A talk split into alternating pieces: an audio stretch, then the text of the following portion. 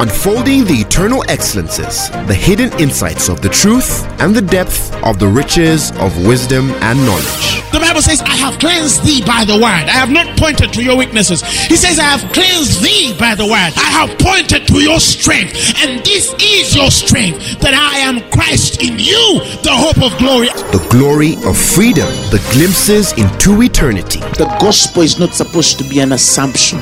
It's not supposed to be just a mere presupposition. Truth is older than language, but the word of God is way deeper than any human language. And now, Apostle Grace with the word.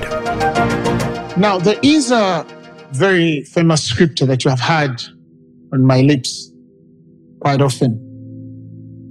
Me using to emphasize certain aspects of our Christian lives, especially in the aspect of faith. And the Spirit impressed it on my heart to really take some time and break down this scripture, to elucidate, to, you know, bring together all these parts and paint the full counsel or revelation of this understanding because many of us when you know there are many things we say and because you repeat them over and over before people they sort of in familiarity continue to carry that ambiguity, the unclear meaning of things, but you know it. And some things, once they're over repeated, they can, you know, become like their truth. They can come off as truth. You know, it's like when you meet people who always say statements like, there is no smoke without fire, you know, and they're using that to accuse another person. And that is spoken so long that that African proverb has become sort of a biblical truth. But when you read the Bible, we have seen smoke without fire. We have seen fire that is not consuming. Yes, so, you know. So you ask the person, but have you read this in scripture or it's your mind? And it's entirely their mind. It becomes a stronghold in somebody's head. But also, the things that are spoken true, if they are not fully revealed to you, you might carry a shallow or an inferior understanding and exercise yourself in things one day in the very truths or realities, only to fail and get frustrated. That's why you hear people say, But I prayed, but I believed, and I confessed this portion of scriptures. Why is it that I have not seen the answers that I've been praying to God for? Well, truly, you have not come to the full understanding. You have not been revealed to the full counsel of a thing the full counsel of the thing. The way of faith, and the Bible says that with my mind I serve the law of God. With my mind I serve the law of God. This faculty here is one of the most powerful things given to man. This thing here. This thing here. Paul says, I serve with the mind myself the law of God. Because it's the reconciling channel between the physical and the spiritual. We all know the Bible tells us that the things which you see were not made of things which do appear. Everything in its physical representation has a spiritual foundation. The creative faculties of the world, physical world, are not seen or visible. They are in the world you don't see. Yes, salvation is a wonderful phase of your life or step, because it introduces you to that world. When you become born again, you enter the spirit realm. The Bible says we live in the spirit because we are born again. You're born not of flesh, blood, not the will of man, but the will of God. When you became born again, you enter the spirit realm. So it's a wrong teaching. It's an error for somebody to say, I want to teach you how to enter the spirit realm. You cannot teach a person who is living in the spirit to enter the spirit because they are spirit beings. When you become born again, that world was fully activated and you were given all right and privilege by the word of God to be able to exercise yourself through the way of faith because faith is the evidence of things not seen, the substance of things hoped for. You see? So the way of faith is to tap into that world and learn to walk there. We are to teach Christians how to walk in the spirit not to live. Living, the moment you become born again, you live in the spirit. You live in the spirit. Now, back to this law of God. This law of God is a mystery of faith. How to serve faith. Because many of us use the word application. I'm expressing my faith. I'm applying my faith. But many of us don't have the full understanding or the reality of serving the way of faith. One of the most important aspects of this experience is knowing how to work with your mind. In Genesis, the Bible speaks of how they were building an edifice. But the Bible tells us that it was not according to the will or leading of God. They just wanted to make themselves a name. If you read this dispensation, it was a fallen dispensation. Babylon. Babylon or Babel, meaning confusion. So the confused dispensation, people which were disconnected from the will and purposes of God, but they decided to build. The Bible says they were of one language and one speech, and God looked at them and he went down and said, Look, these people have become one, being of one language and speech, and nothing then they imagined to do shall be restrained from them. Nothing shall be restrained from them which they imagine to do. These people are not in relationship with God. They are not praying or fasting or doing whatever principles you're applying yourself to. But because they have the same language and speech, the power of imagination can do anything. God said, let them just imagine it. They will do it. That's just how much power a human being has. So I always ask questions to Christians for us to really ponder and think. So how much more you who have a relationship with God? How much more you who has a relationship with God. If these people of a fallen world would do this, and I see that the challenge here is that we have not yet defined the language of the new birth and the speech of the new birth. Some people have the speech of the new birth, but they don't understand the language of the new birth, the mystery of the new creation. If you understand that language, it's amazing what you can do. Because many a time I look at how, you know, people do or leave, Christians leave. and I have seen, I've, I've been around places where people are preaching what they suppose is the gospel. And they're teaching people how many curses are on you, how many generational spirits are following you from your bloodline, four five generations back, and how you need to break them. And I'm thinking, oh, that's not the language of the new creation. They have not yet come to the full understanding of the truth. You know, the pendulum swings between those two. Who wills that all men be saved and to come to the knowledge of the truth? So we have people which are saved, but they have not come to the knowledge of the truth. Bible says, if any man, listen to the language, if any man be in Christ, he is a new creature. Behold, all things, generational curses are passed away. And behold, all things are become new. And the next line says, and all things are of God, which has reconciled us to himself by Jesus and has given unto us the ministry of reconciliation. That's deep language. Now, in our language, you cannot say curse. Galatians says Christ has redeemed us from the curse, being made a curse. For it is written, curse is one that hangeth on a tree. Christ has delivered you from any curse. Do you know what it means to be delivered from any curse? I don't care what your families, families, families, your progenitors did you are free from any generational curse. Can we say that that's an experience of every Christian? No. Why? Because they don't know. That's why, for those who don't know, we rebuke them. We cast out those spirits that believe in deliverance for such people, but only to a place where after I have cast out all these devils, I can take them to a place of knowing the truth. Because if I don't teach them the knowledge of this truth, they're always going to go back and regress into the very bondage that you bring them out. That's why you see people who are always moving in circles, church to church, ministry to ministry, trying to rebuke things that will never leave. Why? Because they don't understand the language and the speech. Some know the speech, like many of us who have sat under me for a long time. You know the speech, but very few of you have really mastered the language of the kingdom. And if the speech and language are not yet reconciled, it means that your thought pattern is not yet aligned. Hallelujah. Many times we find that the reason why our faith is not effectual is because we don't know how this works what this can do to you.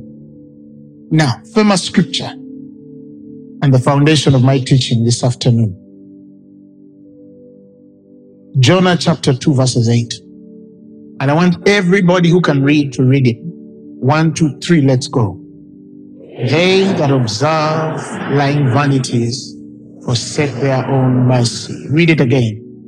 They that observe lying vanities forsake their own. Yes, I want to take some time to help us unpack how deep this portion of scripture is.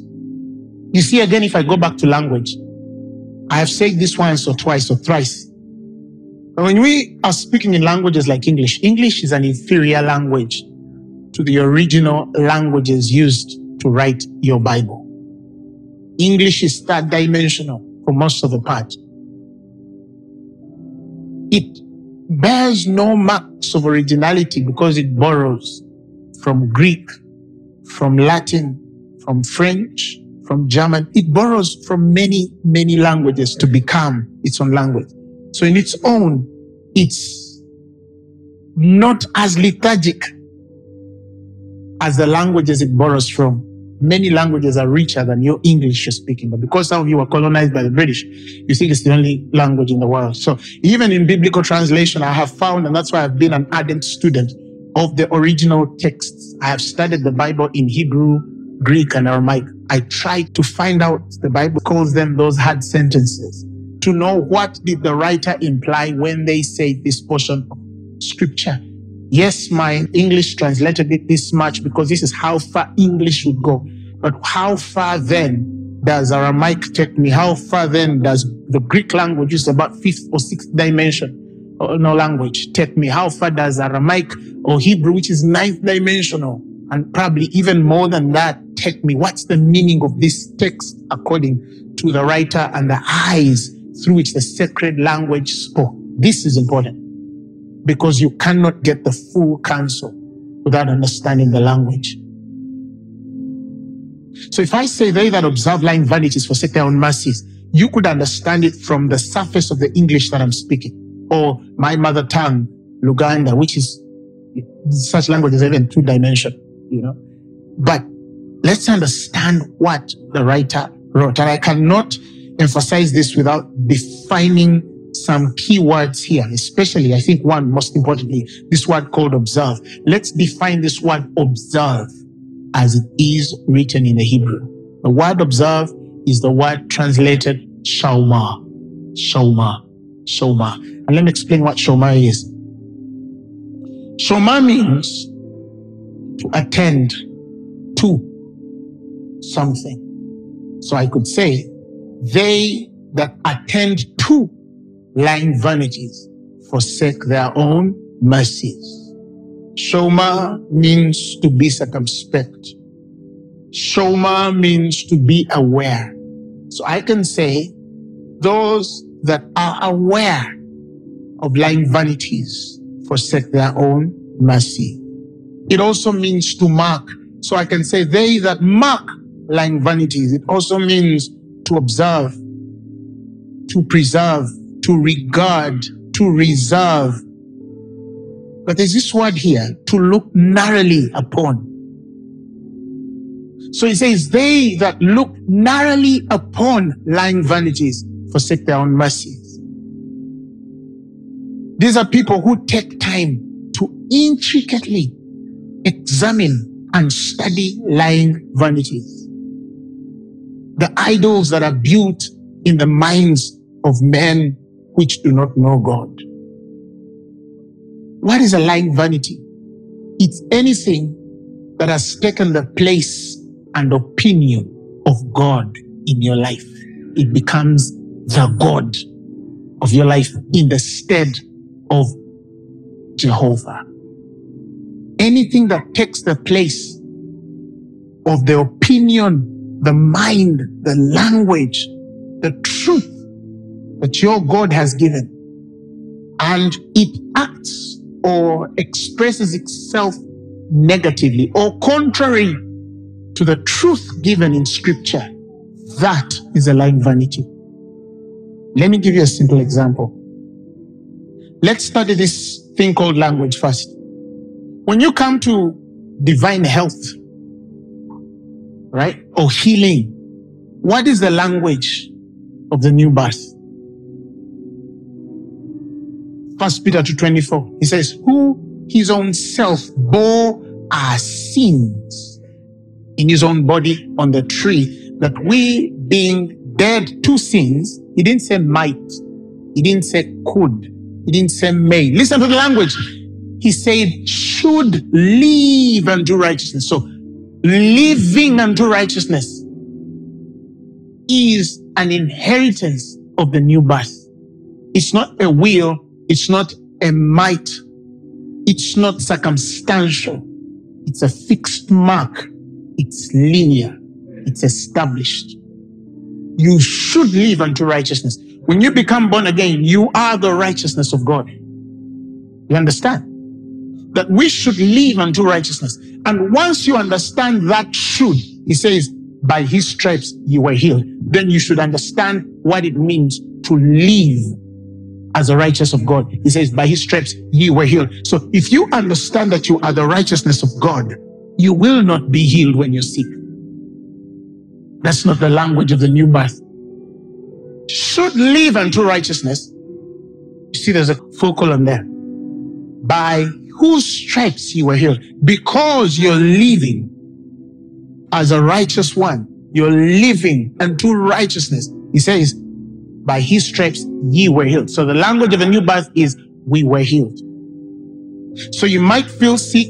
You will have circumstances that express that.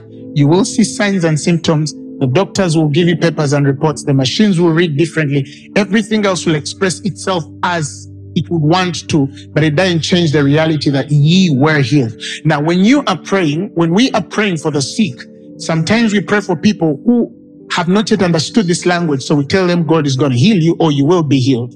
Right? But for those of you who understand this language, ye were healed, we're simply manifesting what you already had by Christ. Did you get it? Now, if you understand the language of we were healed, now you understand why when he invites us into the world of Zion, he says, He are come unto Zion, the city of the living God. That's a heavenly experience. It's a rank in the spirit for every new creature. He says, He are come unto Mount Zion, not physical. It's not a mountain that can be touched, but it's a spiritual mountain. He says, unto the city of the living God, a heavenly Jerusalem, to an innumerable company of angels, to the spirits of just men made perfect, to the general assembly of the church of the firstborn. This is where you are.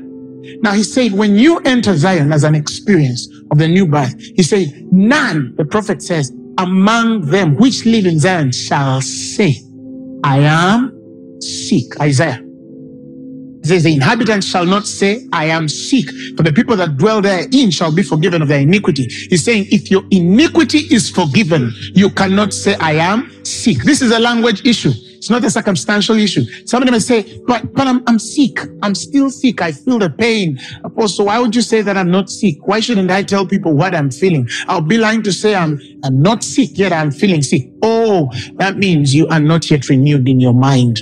That means you cannot serve the law of God. If no inhabitant in Zion can say you are sick, you know why you cannot say you're sick? Because by his stripes ye were healed, right? So you could come with a sickness or disease. Okay, let me just give you an example. You woke up one day, huh? And you saw a little growth on your right hand. By reason of every law that God has aligned for the new creature, that swelling is nothing. Isn't it? Because ye were healed. Isn't it? Then you look at it and you're like, you start scratching it, smell it, Then you get a magnifying glass hmm. you're narrowly looking upon. Are you following me, God? Then you go on Google, Dr. Google, swelling on right hand, about four millimeters in circumference. And Google is not kind. It will first begin from the worst search possible sign of cancer.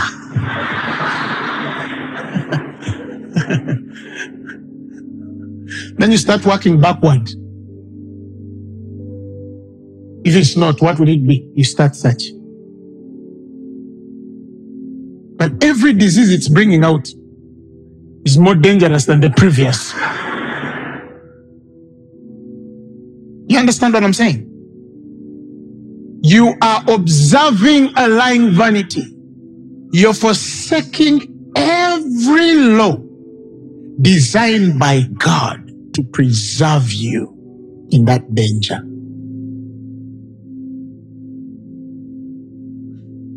But what makes this so rich, the Hebrew Shoma, it also means, now listen, this is harder, generally to protect. It means to guard. It means, listen, to preserve or reserve. Even deeper, it also means to hedge about as with thorns. Now, let me explain this. You remember when Job is testified of by God? God tells Satan when Satan comes to the presence, tells him, Have you considered my servant Job? For there is none like him in the earth, a perfect and an upright man, and one that feareth God and escheweth evil. And then Satan asks him, God, does he fear you for nothing? Have you not made a hedge about him and about his house and about all that he has on every side? And you've blessed the work of his hands and his substance is increased in the land. You've put a hedge about him. He has a blessing on his life. Because you see, they are generically uh, deliberate blessings by God for all who believe there are also those blessings that are available for those who don't even believe. There is that which is generic for all men. He gives rain and the sun. It rises up on the righteous and the unrighteous. But there's also that which, by elevation of who you are as a new creature, there are generally those graces that are available as blessing. But there's also a third level kind, a third dimension of this world called blessing which by distinction comes upon a man and separates you from the rest. That's what Job had. The Bible says he was the greatest man in the East. Now there are many great men, but Job was the greatest. That's another level of blessing. Okay, there's that which is for all men generically. There's that which is for all who are in covenant with God generically, but there's that which is distinct for certain individuals in line with their purposes, assignment on the earth, and their positioning. Job was the greatest of all men in the East. Now, if there were seven men like Job, then this place would not be defined clearly of him.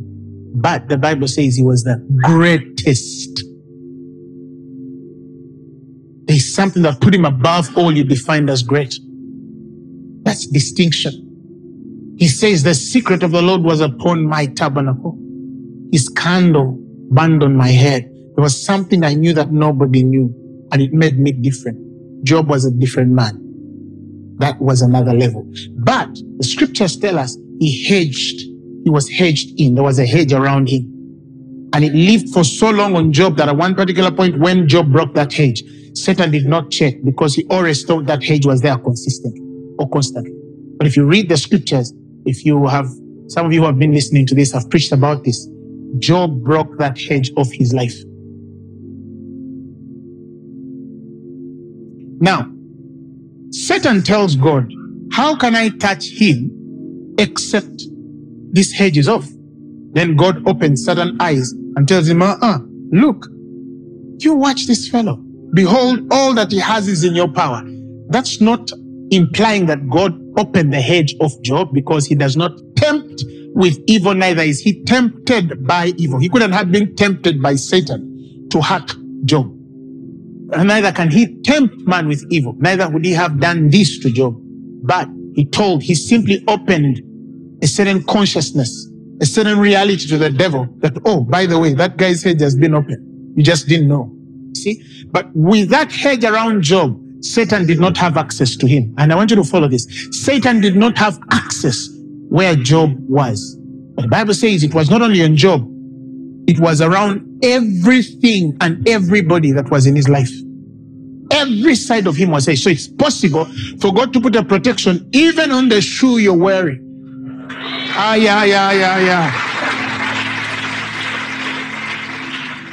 For God to put a hedge on everything to say, this is how weak. They can't steal it because it's how weak. Come on now. That's where Job was. Now, that means anything hedged in by principle and divine law is intended not to be touched or affected by any external circumstances. Only its operation is undergirded from all things within it. Now, this is how rich Hebrew is. Let's go back to the text.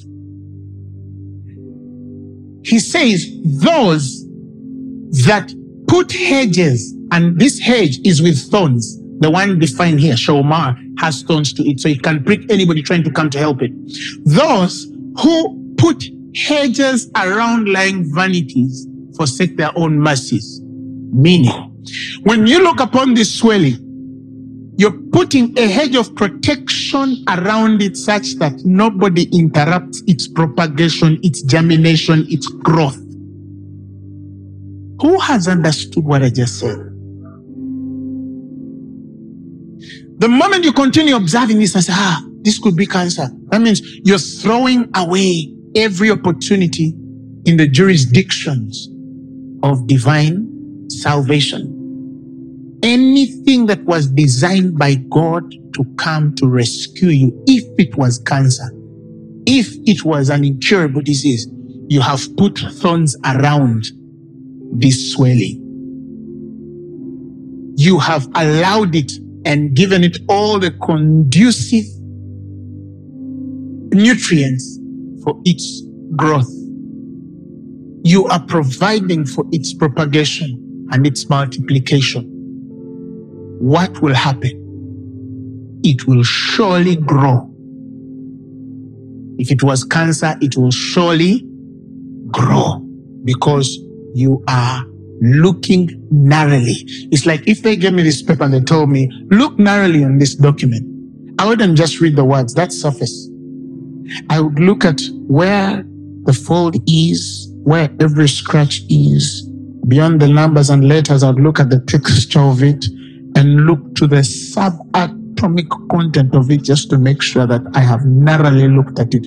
And some of you, your issues are exactly like that. You narrowly look upon. Let me give you an example.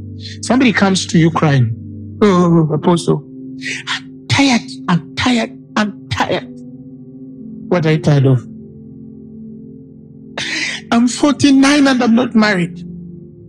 You can't be crying like that and you've not taken time to narrowly, narrowly examine your marital destiny and build a stronghold in your head that you are unable to get married.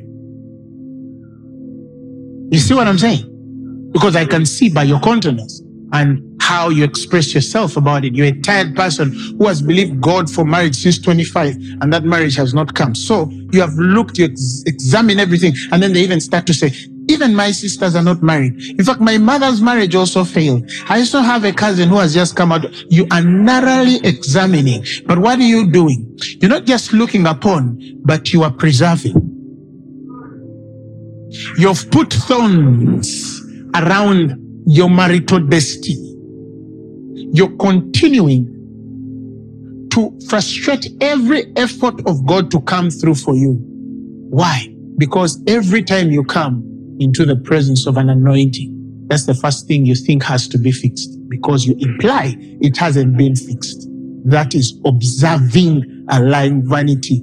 Your will frustrate or forsake your own mercy, the grace and provision heaven has designed for your deliverance. So some of you are protecting diseases. Literally everything you take attention to, you're simply saying, angels don't touch. Holy Spirit, shoo, shoo, shoo. Jesus Christ, don't speak. Don't talk about my pain. And you'll notice many of those people, even their talk is the same. It stops to be sickness, it becomes their sickness. You know, my disease, when it rains, yeah, because, yeah, it's hedged, it's yours. You know, my, my temper. Accept me as I am. I'm a hot tempered person. No! Somebody's on fire. Why weren't you hot tempered at birth? Why didn't you punch your mother?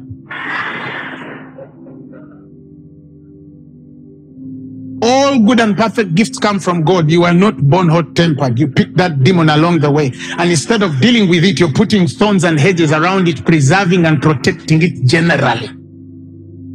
Also, I need prayers. Every business I do dies. That's so much attention to study how every business failed. You even built a pattern. I did it in 1996. I, I worked with a gentleman called Sebugwao. That business failed. And then I had a business partner somewhere in Britain. And then we did some businesses together. We were selling fish. It failed. And then now I'm tired. I just want you to pray for me. And I'm thinking, oh my God, how am I going to enter something you've put thorns around? How do I know? You have been observing every failure of your life.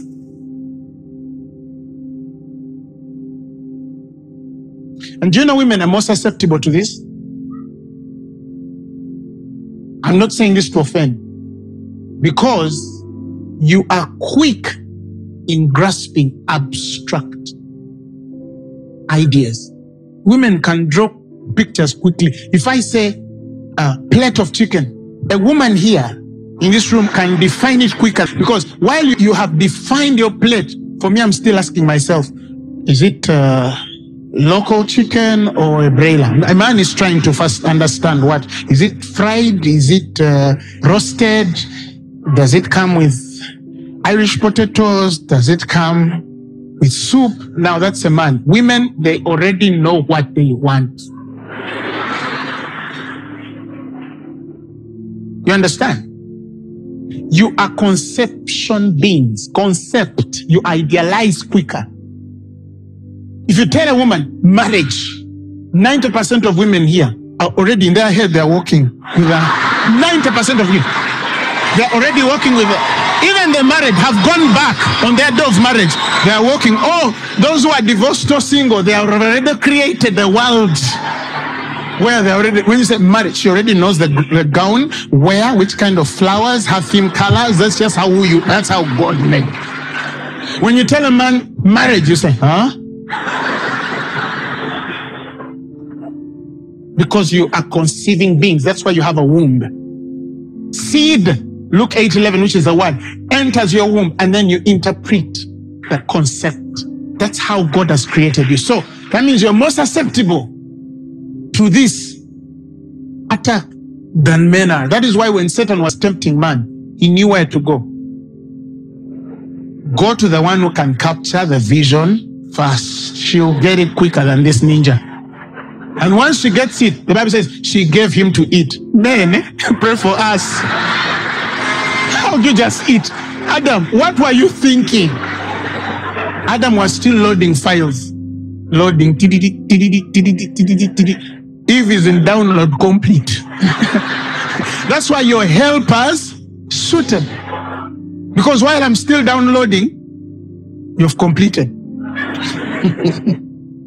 but it also makes you dangerous here because it means you observe quicker. You see things quicker. Everything is not shallow, it's not surface.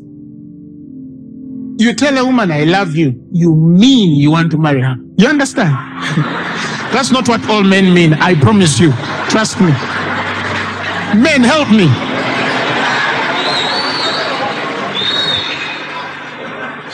Has already completed the, the download.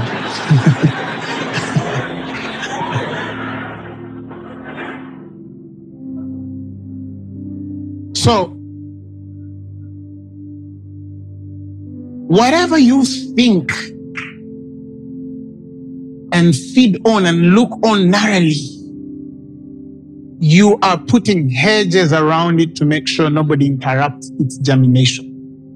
Surely, as a man thinketh, so not so does it become. No, you are already what you're thinking even before it manifests.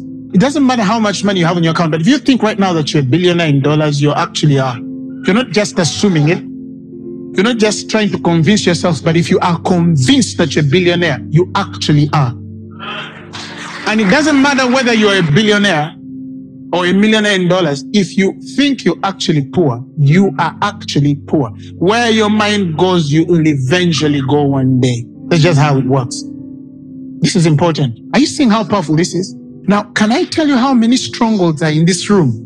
How many things you have been asking about? I've prayed about this thing for years. I've fasted about this. Why isn't it changing? Very simple. You not only are looking narrowly, considering, circumspect, aware of it, marking it, observing it, but you are also building thorns or hedges around it to make sure that whatever help heaven has sent for your redemption, it shouldn't come in to interrupt the process of what Satan has planted in your life. How rich this language is. Who is understanding what I'm saying? That is why God has separated the circumstances you go through and who you are. He doesn't say that one day there was an adulterous woman, because that would mean he's also hedging you into adultery. And that's not the thought of God. He said there was a woman taken in adultery. That's the language. He says, one day there was a man born in Lystra. This was a man born in Lystra, comma, impotent in his feet, comma, being crippled from his mother's womb, who never had walked. But you see, it began with a man.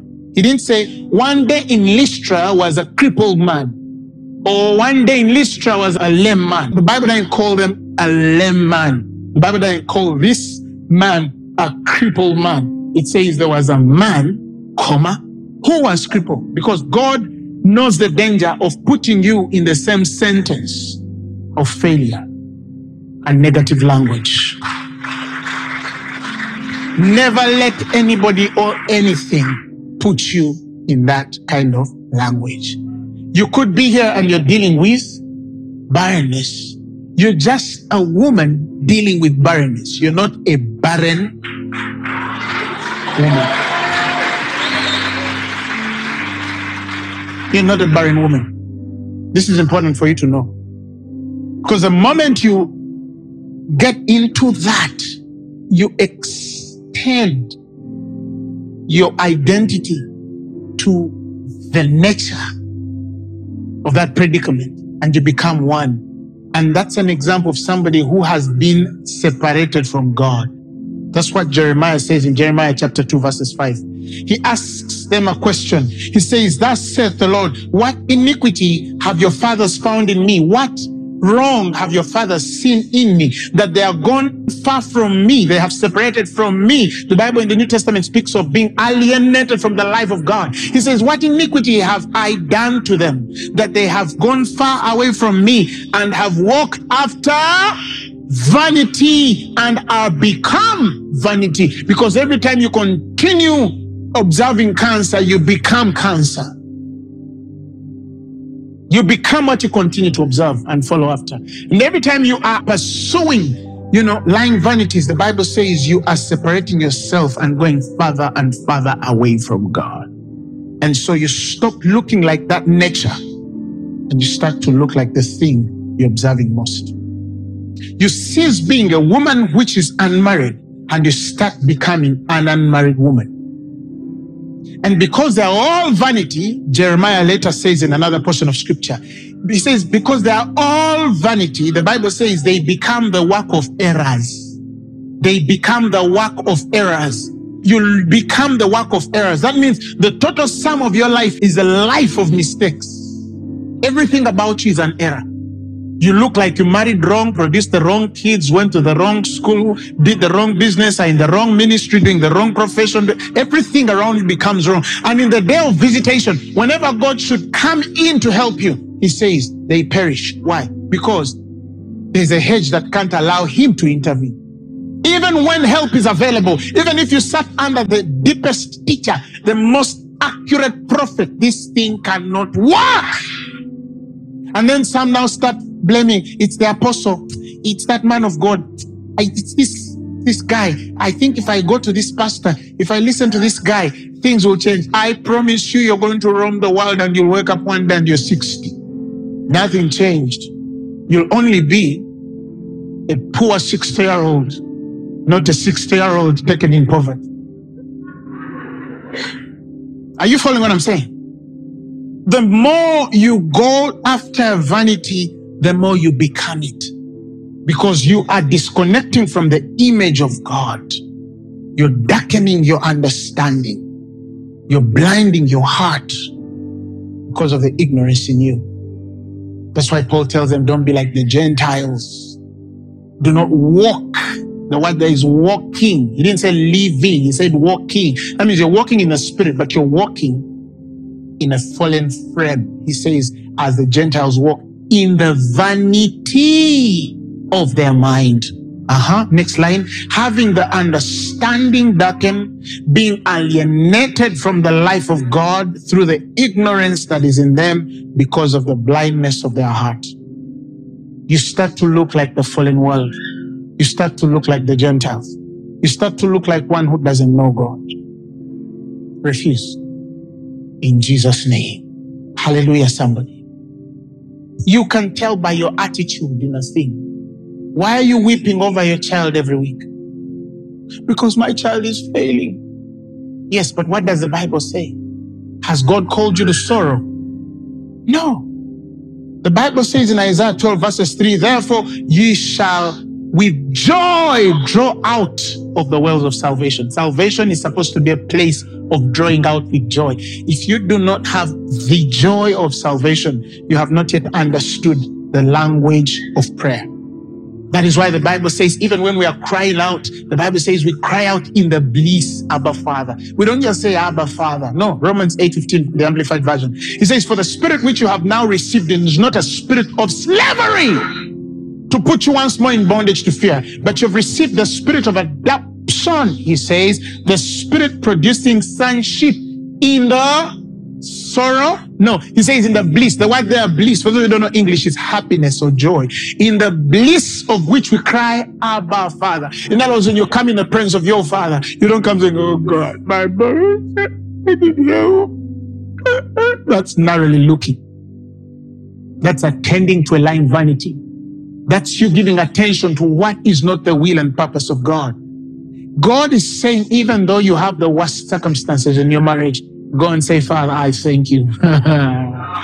Woo! And then be filled with tears of joy because your marriage is working. The communication of your faith becomes effectual as you acknowledge every good thing which is in you, which is in Christ. Very few people have understood this. But somebody has gotten it. And by the end of service, you will all get it. He says, You shall go out with joy and you shall be led by peace. And when you are led by peace, he says, the mountains and the hills shall break forth before you into singing, and all the trees of the field shall clap their hands. Everything around you will testify that you're a victor. Why? Because the Bible says, Thanks be to God who always causes us to triumph and he makes manifest the savor of his knowledge by us in every place. Refuse to be sad. Refuse to cry. You remember when Hagar had put aside Ishmael in the desert? They were thirsty and she thought that they were going to die. God comes to Hagar and tells her, Stop crying. God has heard the lad. Because God doesn't want you to cry. I went to Israel years ago and I got to this wall they call Wailing Wall. It's a wailing wall. And almost 80% of the people I found on that wall were actually wailing without revelation. Many of them were Ju- Judaistic believers, which don't even believe in the Lordship of Jesus Christ. That's Israel for you. About 73 to 78% is Judaistic, 13% is Islam. Christianity in Israel is 1.9%. That's how far they don't know Christ. You understand? That's why you need to pray for that nation. Pray for them to know God. And in part, I think the challenges they will find in future is because they're rejecting God. Recently, I don't know that some of you followed this year, some guys in parliament had started to want to bring a law to ban Christianity in Israel. Oh, what a mistake. What a mistake to ban Christianity. These are the wars. You remember I prophesied this three years ago that Israel is going to get in trouble. If you reject God, see? So pray for their salvation because God has told us to pray for Israel. And you know, sometimes I've flown to Asia, and this is the thing that shocks me most. You find people, Christians in Asia, practicing Judaistic culture. The, the teachings of Judaism, which reject the coming of Christ, and they call it worship. Can I offend you a bit? I don't know whether some people ask themselves, why St. Paul or Peter or Jesus never blew shofars? I don't know they ask, weren't there shofars? Why didn't Paul get a shofar? Holy Spirit, you understand? Now I know I'm offending some of them, but it's because it's a tradition in their head. Let me tell you, you get shofar blowers and get us who don't blow them and bring lame people, blind people. You'll see power. Raw. Raw. God now dwells in the inside of you. Glory to God. Hallelujah. This is the mystery that was hid from the ages past and now revealed. Christ in you, the hope of glory. Do you need to blow a shofar for the Spirit of God to move when Christ, your real life is in you and you are hidden in Christ? I know it's offensive, but they don't yet know the truth. The Peters were not healing with shofars, they were healing with shadows. Pauls, they released handkerchiefs and aprons going on the sick. Somebody thinks that when they eat more greens and some fish, they'll become more righteous.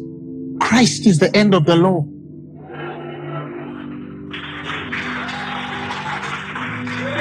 For righteousness for everyone that believeth. When I'm among them, I blow it. But I'm just trying to be among them that I might serve some. you can become all things. It's wisdom. I can blow it. But that doesn't mean that because I'm blowing the shofar, blind eye will open. No. Blind eyes don't open because of those things. They open because of faith in Christ. Hallelujah. Glory to God. Have you learned something? Stop observing like vanities. In the story of Joseph, if you remember Genesis 37, verses 31, let me get a bit back to help some of us understand. So, Jacob has children in a lady called Leah, which is the first sister, and then Rachel. And the firstborn of Rachel is who? Joseph. Remember, Rachel was a barren woman for many years. When she gave birth of Joseph, she says, in her own words, the Lord has delivered me from shame, from reproach. Joseph was a sign that God had delivered a woman from reproach. He had delivered Rachel from shame and she named him Joseph, meaning God addeth. Jehovah addeth. He's an adding God. He's not a God who takes away. He adds, he doesn't take away. Somebody shout hallelujah. Yes, the Lord shall add to me. He won't take away from me a son. He will always add to me a son. This is the name Joseph. So Joseph is a sign of not taking away. He's a sign of addition. And then the Bible says the father loved him much. That's what the Bible says. Israel loved Joseph more than all his children because he was the son of his old age and he made him a coat of many colors. But he didn't just do that because he loved him carnally. It was a spiritual thing. He saw something on this boy. That's why the Amplified Bible writes it so well. He says, Israel loved Joseph more than all his children. It doesn't say Jacob. It says Israel. He's talking of a spiritual man, not a physical. Loved Joseph more than all his children because he was the son of his old age. And he made him a what? Read the word. A distinctive tunic. So he knew that this boy was of distinction. He saw something in him for the preservation of the posterity of his lineage. Distinction again. Distinction again. You remember when I was talking about distinction? What made Joseph different?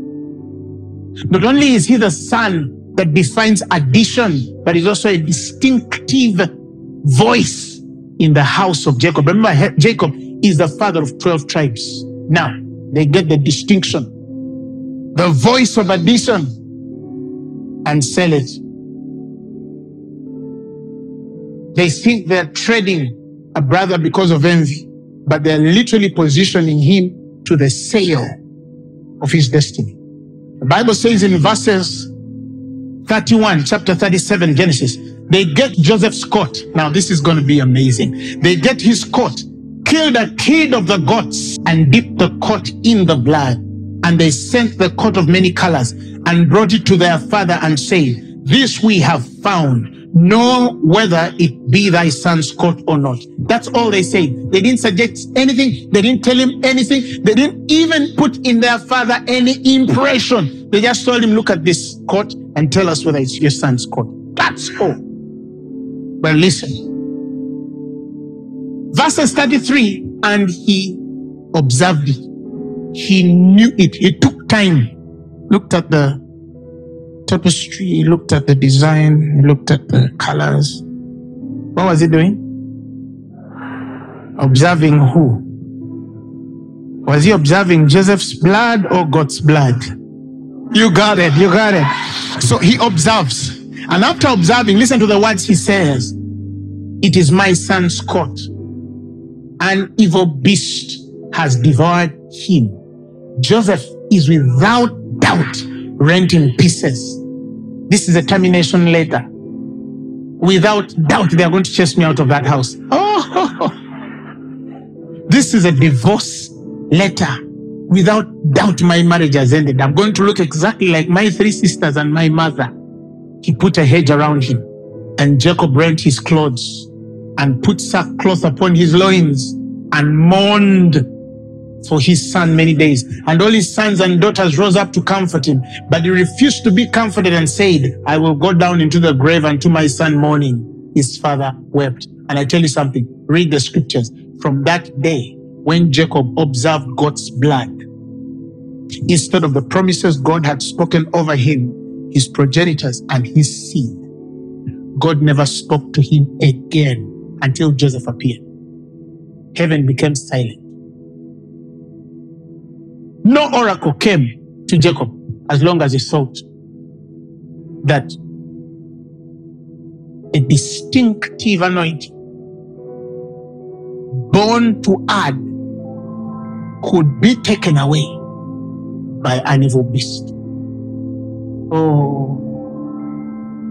Did somebody understand what I just said? Did somebody understand what I just said? Heaven never spoke or regarded anything of that man ever again until Joseph came back. God never spoke to him or through him. Heaven was silent. Why? Because, listen, God had appeared to their grandfather, Abraham.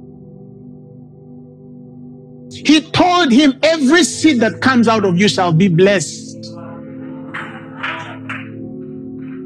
They shall be great nations upon the earth, he said to Abraham. Your seed is blessed. It's not cursed. Early death is a curse. Are you following what I'm saying?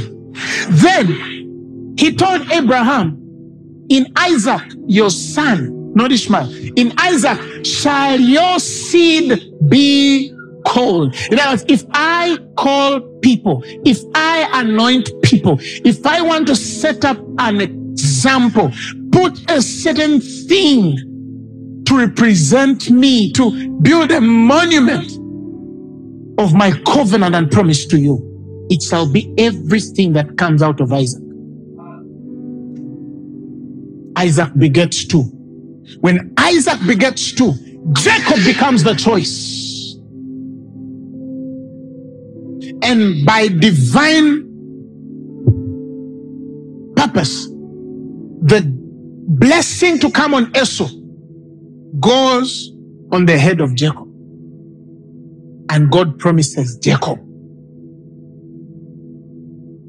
that the nations of the earth shall bow to him. How? In one lifetime? No. That was to be realized through his seed. I believe, even though it's not written, the moment he set his eyes on Rachel, he knew that this was the womb to carry the preservation of our posterity. Leah, yes, was given to him by Laban, but he always knew that Rachel, because later on, Rachel even gives over her servant Bilhah. He sleeps with her. They have children, but he says, This is not it. Ishmael, this is not it. Sorry. The other kids by Leah. Ishmael is Abraham. I'm talking of Jacob. Still, he doesn't find the answer. The moment Joseph comes out, he says, This is my first son. Because in the order of the Spirit, I was to marry Rachel. The Reubens are older, the Naphtali's are older, but this is my son. This is my first son. And everyone has an assignment because he's producing 12 tribes. That is why you remember the issue of the blessing. Huh? After he had blessed his children, Jacob, the Bible says, and he blessed them all according to everyone's blessing. Eh? He blessed everyone according to his blessing. So there are blessings that are tagged to your assignment. Naphtali is anointed differently from Reuben. Reuben is anointed different from Levi. You understand what I'm saying? Now, let's go back to this. With everything God has told Jacob, he has seen a distinction on the preservation of their posterity. That's the thing that is calling him to fall in love and love this kid. Then love his sons the same, but there's something distinctive about this one. He knows what he's going to become. The promises spoken to his father, spoken upon him, the things he knows about Joseph. How do I know? Later on, when he's speaking about his children, huh? remember the blessing he pronounces over Joseph? He says, Joseph is a fruitful bough by a well whose branches run over. Next verse. And the archers have sorely grieved him and shot at him and hated him. The archers here, you might think it's his brothers. No, scripturally speaking, that's not his brothers because children in the Bible are not archers, they're arrows. That's why the Bible says, Happy is the man whose quiver is full of them. So if I have time to teach, I'll teach who the archers were. The spirits behind the envy and jealousy the brothers carry. I could teach about that one day. Let's go back to there. He says, The archers have gripped him and shot at him and hated him. And his bow abode in strength, and the arms of his hands were made strong by the hands of the Almighty God of Jacob. From thence is the shepherd and the stone of Israel. Eh, eh, eh. Jacob is the shepherd and stone of Israel. How can they kill a stone? How can a stone be killed by an evil beast? You get it? Next verse, verses 25. Even by the God of thy father, who shall help thee, and by the Almighty, who shall bless thee with blessings of the heavens above, blessings of the deep that lies under, the blessings of the breast and of the womb. Verses 26, the blessings of thy father, he says, have prevailed above the blessings of my progenitors, and to the most uttermost bound of everlasting hills. They shall be on the head of Joseph and on the crown of his head of him that was separated from his brethren. In other words, even before, this is just a man speaking what Joseph was already. And this is what Joseph was. Joseph was more anointed than all his progenitors. The anointing on his life. And Jacob would think that it would die under the jaw of a wild beast. Maybe let me help some of you. Let me get you from where you are. You mean God saved you this far to die in a car accident? Are you following what I'm saying?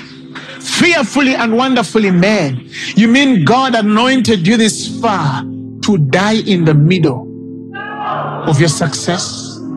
You mean God gave you breasts, not to breastfeed it? Do you get what I'm trying to say? Why do you carry a womb? Listen to me and listen very clearly. For every woman who desires to give birth, I don't care the circumstance.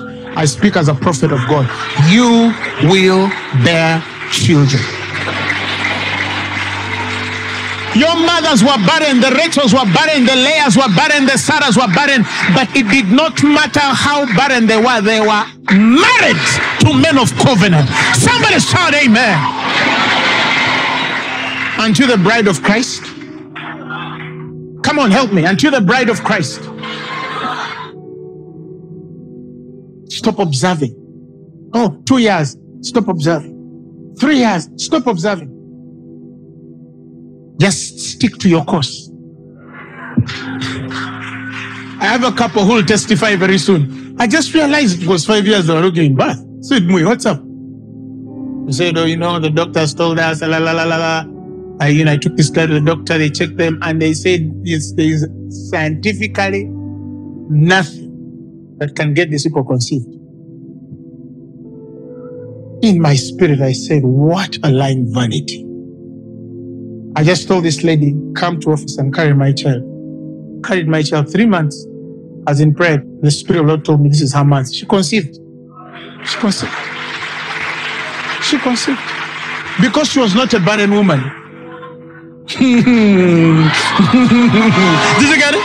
Because she was not a barren. I'm not a poor man. Come on, somebody. I'm not a sick person. Come on. Failure. Shout amen, somebody. I'm not a survivor. Say it. Blessed above all people. Blessed above. He said, You're the head and not the tail.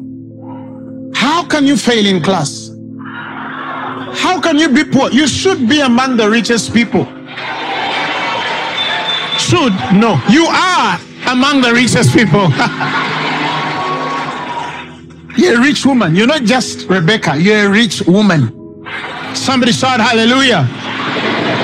And let me show you the purposes of God. This is the purposes of God. In whatever circumstance of story, you still see the end of the Lord. Banange. Listen, go back to the portion of scripture before. He says, his sons and daughters, verses 35, rose up and comforted him. He refused to be comforted. He said, For I will go down into the grave unto my son mourning. Thus the father wept for him. Verses 36, and the Midianites sold Joseph into Egypt and to Potiphar, an officer of Pharaoh's and the captain of the guard. Listen, same sentence. The father wept for many years for his son. Next verse. And they sold Joseph to Potiphar's house. You see the mind of God. You're weeping, but God's story is still continuing. You're saying, Oh, I cannot have children, but He's already planning for their schools. Woo! I don't know who I'm talking to. You're saying, Oh, I don't have a job, but He's already planning for your company. He's convicting people and positioning the right people for the products that one day you'll purchase overseas. Am I communicating to somebody?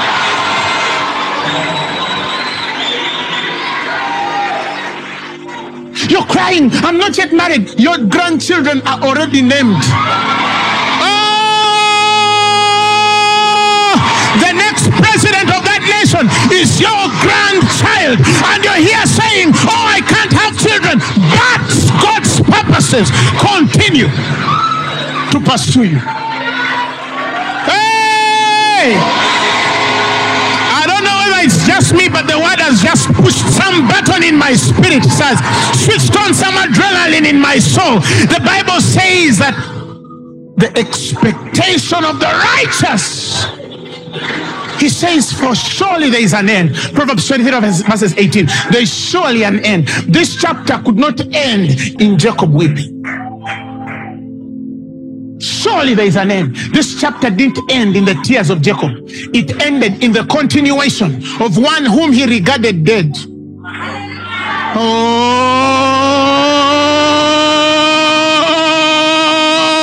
tell your This not now. I cannot die now. This is not my end.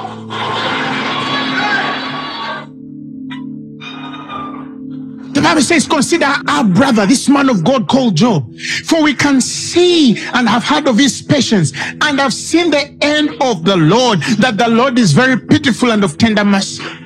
He lost children, lost animals, and the Bible says God gave him double because that's how God works. You have not lost, you will never lose. Tell your neighbor, I will never lose. Say it again, I will never lose. In the name of Jesus. It might be delayed, but it is working. I might not see it yet, but it is working. I refuse to observe lying vanities. My marriage is working. Say it. My children are growing right. My ministry is progressing. My businesses are going forward. I am healthy. I might not feel healthy yet, but I am healthy. In the name of Jesus.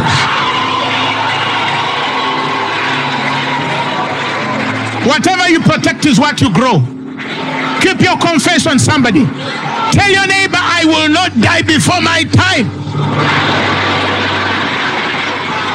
Because he said, with long life he will satisfy me. And he shall reveal his salvation. If you hear that I'm in a car accident, that's not me. Somebody shout hallelujah. But somebody said, but what about those who were Christians and they died? They are not me. They're not me.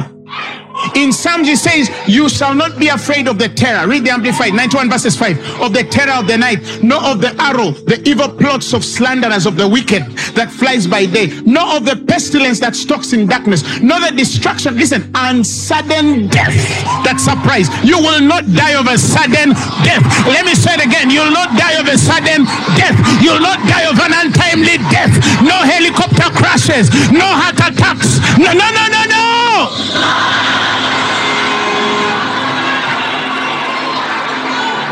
Somebody shout amen. Shout glory to God. Stop observing God's blood. You're not going to make it. That you just say God's blood.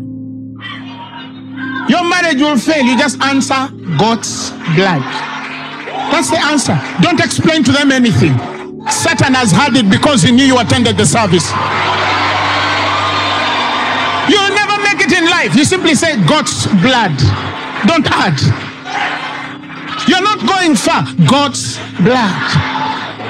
A certain man of God one time stood before people and said, Apostle Grace by 2016 will be dead and Phaneroo will be no more. God's blood. I wish one day he falls on this sermon. I, I, I wish one day he meets this sermon to see 2023. I'm still preaching the gospel of my Lord and Savior, Jesus Christ. Refuse to die because of God's blood. Refuse to carry sorrow because of God's blood. Refuse to cancel your deals because of God's blood.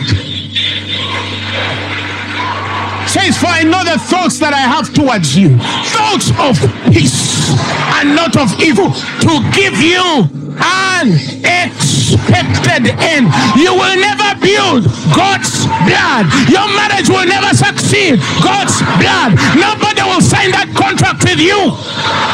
Your ministry will not take off. You will never receive your land.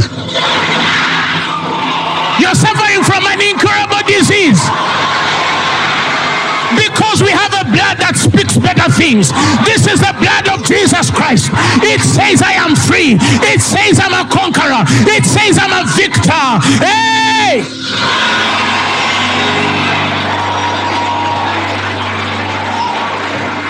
Tell your neighbor the blood that begat me speaks better.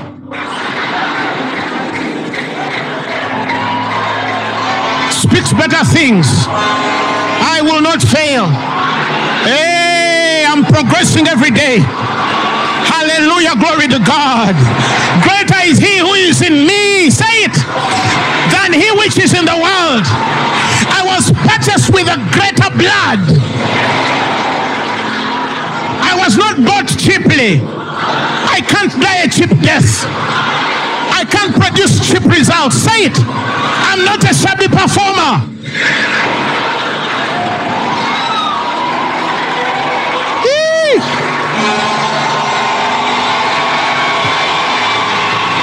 God's blood.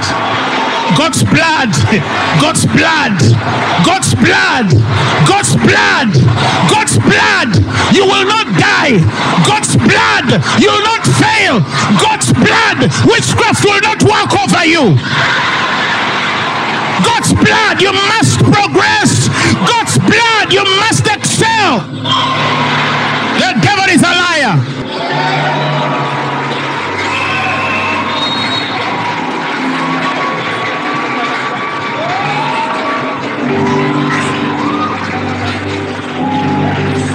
Isaiah says, No more babies dying in the cradles. 65 verses 20. Oh, old people who don't what? Listen, enjoy what? A full lifetime. And he says, Your 100th birthday will be considered. Anything less, you will be like a cheat. the blood of Jesus speaks better things.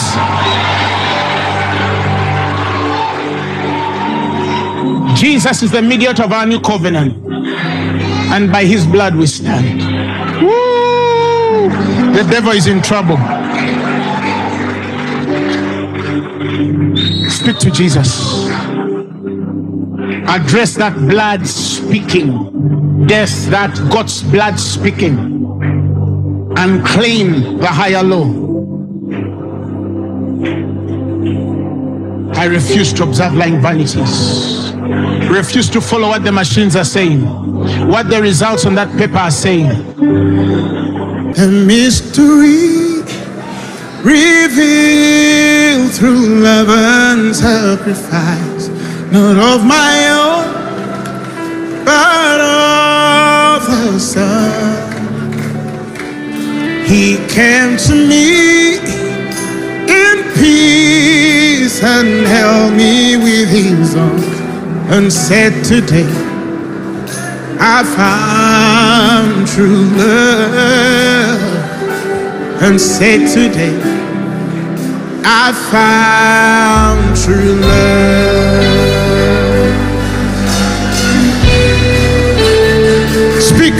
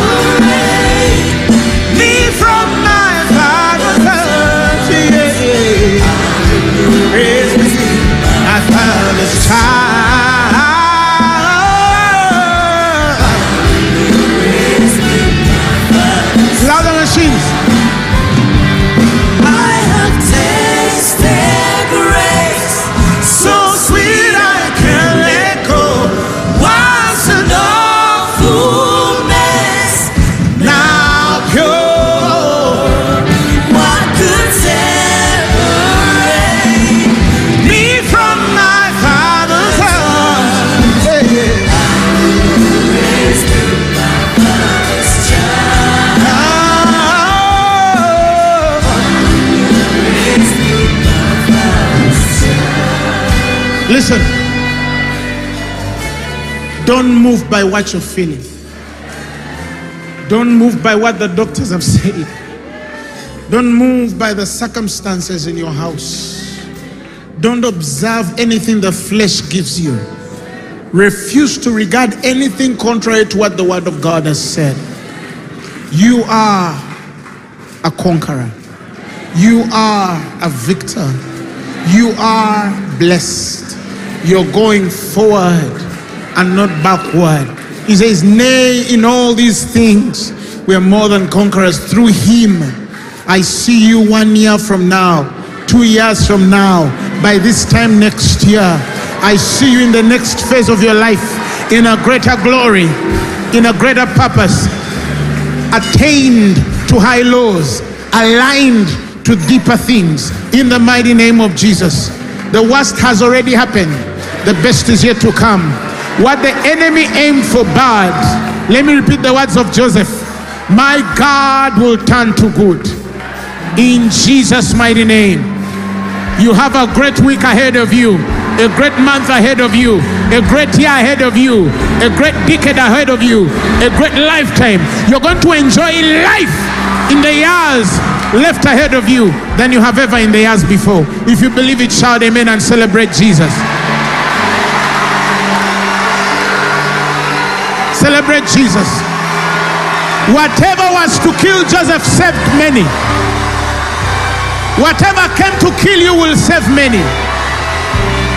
Thank you, Lord Jesus. Hallelujah. You're healed in your body. If you're sick, disease leaves. I won't mention its name, it knows itself. You'll not struggle. The barren will bring forth. Next year, I'll carry your child. Hallelujah. Your business is coming, your promotion is here, your partners are coming, your destiny helpers are aligned. The gates and windows of the Spirit are open to advantage you and advance you to the next level. Don't doubt what God is going to do in your life. Somebody shout, Amen. Now, if you're here and you've never given your life to Jesus and you said Today I want to receive Jesus as my Lord and Savior, just repeat these words after me. Say, Lord Jesus, I thank you because you died for my sins, said, and you were raised for my glory. Today, I receive you as my personal Lord and Savior because you were raised for me to walk in the newness of life. My name is written in the book of life, and I will never be the same again. This sermon has been brought to you by Phaneroo Ministries International. For more information, contact us on telephone number plus 256 200 999 400 or email us at info at phaneroo.org. You can also find us on the web at www.phaneroo.org. Follow us on our social media platforms on Facebook, Instagram, and Twitter. Subscribe to our YouTube channel at Phaneroo Ministries International. Or better still, feel free to join us every Thursday for our weekly fellowships at the Uma Upper Gardens from 5 p.m. to 9 p.m. and for our Sunday services at 9 a.m. and 11 a.m. at the Uma Multipurpose Hall. Phaneroo, make manifest.